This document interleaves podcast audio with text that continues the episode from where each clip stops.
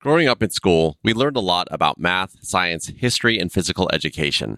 However, most of us were never taught about how to manage our finances or to build credit, leaving us without a clear path to accomplishing our financial goals. Here with us to discuss financial literacy and building credit is Ben Wolter. He's a branch manager at Heritage Federal Credit Union. This is Talking Sense with Heritage, a podcast by Heritage Federal Credit Union. My name is Prakash Chandran. Ben, thank you so much for joining us today. We truly appreciate your time. Now, I know that there is a lot to financial literacy, and a big part of that is credit. I'd love to get started by asking what are some ways in which someone can actually start building credit? Yeah, of course. I'm glad that you all invited me on here. I feel like it's important to go into what exactly credit is. It seems like one of those topics that people don't like to discuss or they're intimidated by because they feel like it's a can't get it if you don't have it, can't have it if you don't get it kind of deal.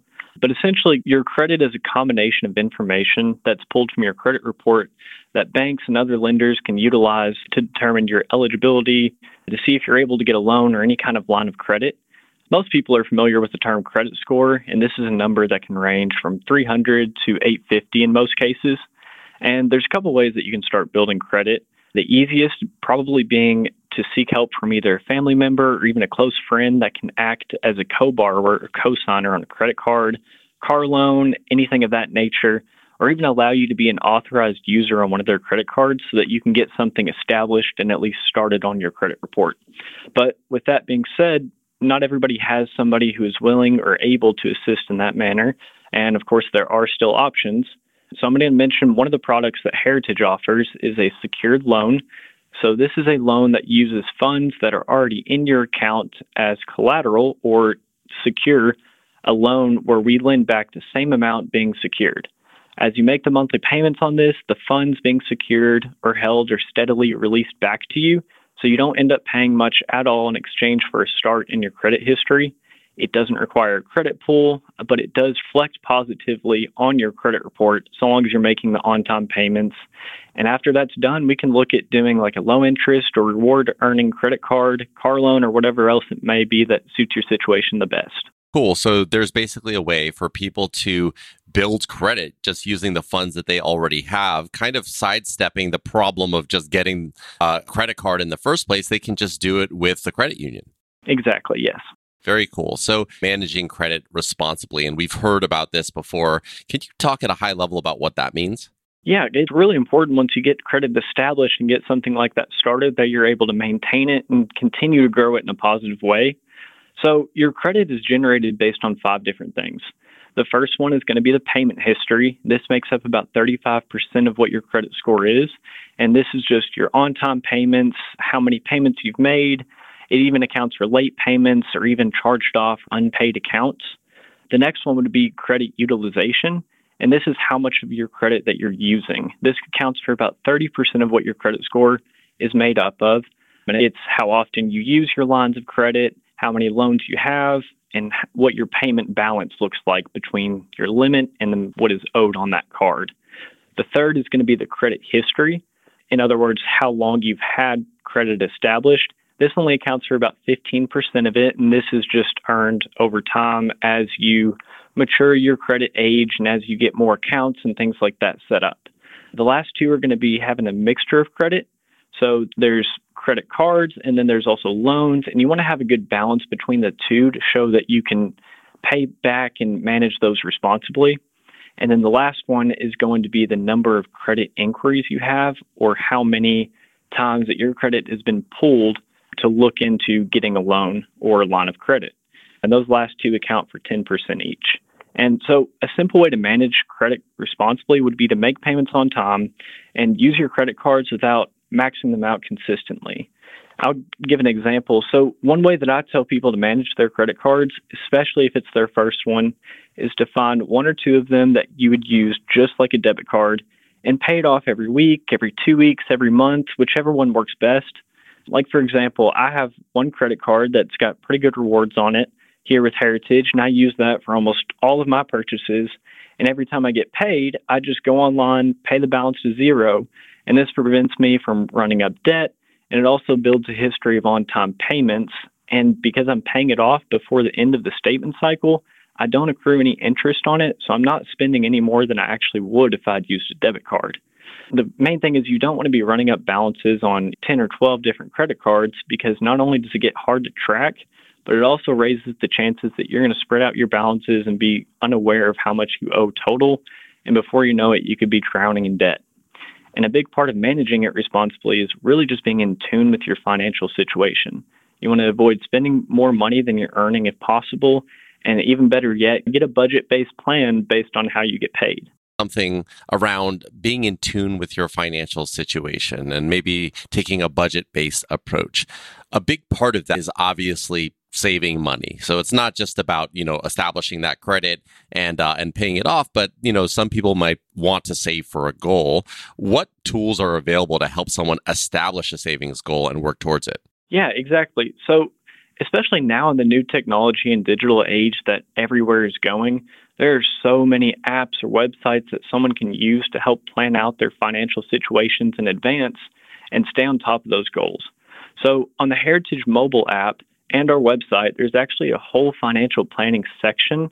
And this allows you to track all of your spending and purchases. It even sorts out reoccurring charges, and it even separates purchases that you made over time based on categories such as groceries, utilities, and that sort of thing. By using this, you can see where your money is going and you can adjust your spending habits as needed. My biggest suggestion would be really to analyze something like this and use it to set a savings goal for yourself per month. You can start small, and as you get more familiar with your spending habits and your financial situation, you can work your way up and really get the hang of managing your own finances. And on top of that, even it's great to let your money work for you. And that's why at Heritage, we offer two very distinct checking accounts that can help you save some money. So on our website, you'll actually find a calculator that can allow you to find the best option for an account. And one of these is going to be a checking account that earns 3.4% APY back on your average balance over the month. And the other one is even a 2.5% cash back on debit card purchases up to $7.50 a month.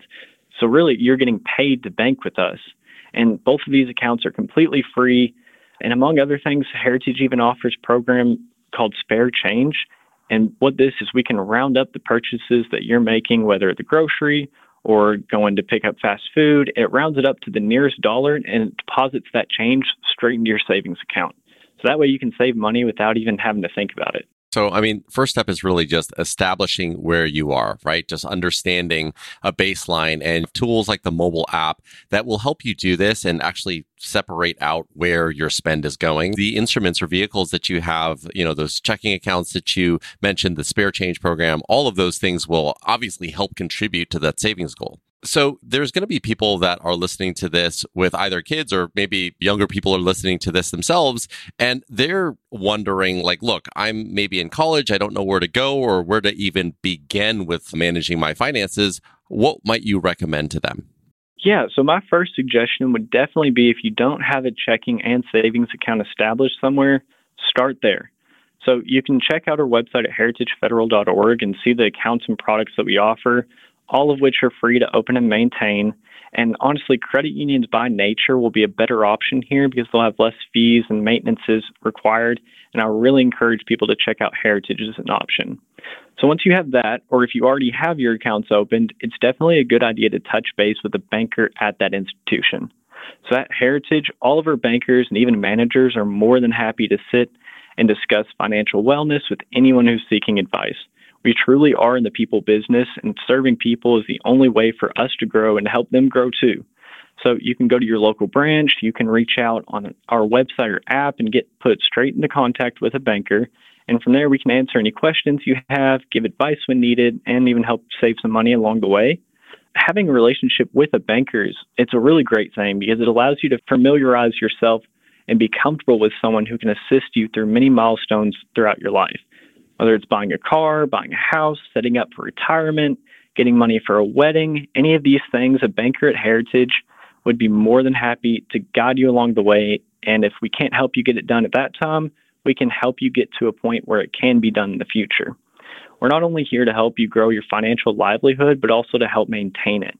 Your banker can be a direct point of contact for just about any financial situation that comes up. I really love it. And I think, like you said, establishing that checking or savings account and just beginning that relationship will be a good place because the staff that you have there, you can build that relationship over time and get some guidance around how you can make good financial decisions. Just the last question before we close there are going to be people listening to this that are wondering, well, you know, I know that there are the big banks like maybe Wells Fargo or Bank of America. What separates larger institution like those from a credit union like Heritage? Yeah, that's a question that I love discussing because I've worked for a larger commercial bank before Heritage. And whenever I came over here to a credit union with Heritage, it was such a world of a difference. So essentially, banks are owned by shareholders and private investors who might not even have accounts at the banks that they own. Oftentimes, they can make decisions that benefit the shareholders without really having those customers in mind. Examples of this can be higher rates and more fees as their services are really profit driven. Credit unions, on the other hand, are member owned, literally meaning that our members are the owners of our credit union. Decisions that we make are not made based on shareholders or private investors' opinions, and even our board of directors are a group of completely made up unpaid volunteers who are also members of Heritage. Credit unions are nonprofit organizations, and because we don't have to pay out shareholders and make decisions that are solely profit based, this allows us to reinvest more funds to allow our members to have better rates on both loans and deposits, while also having lower fees and penalties. A common misconception with credit unions is that you have to fit into this category of people to be eligible for a membership, but honestly, this couldn't be farther from the truth.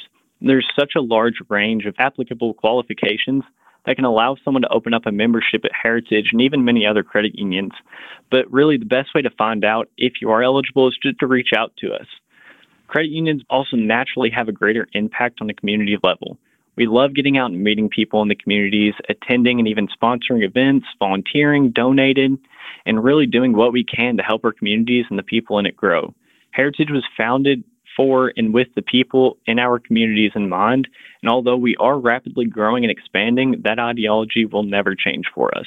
Ben, I love that. And I think that is the perfect place to end. Thank you so much for talking to us today about credit, financial literacy, and also everything that Heritage has to offer. Truly appreciate your time. Of course. Thank you for having me. That was Ben Wolter, a branch manager at Heritage Federal Credit Union. Thank you for listening to Talking Sense with Heritage. For more information, you can visit heritagefederal.org forward slash talking sense. If you found this podcast to be helpful, please share it on your social channels and be sure to check out the entire podcast library for topics of interest to you.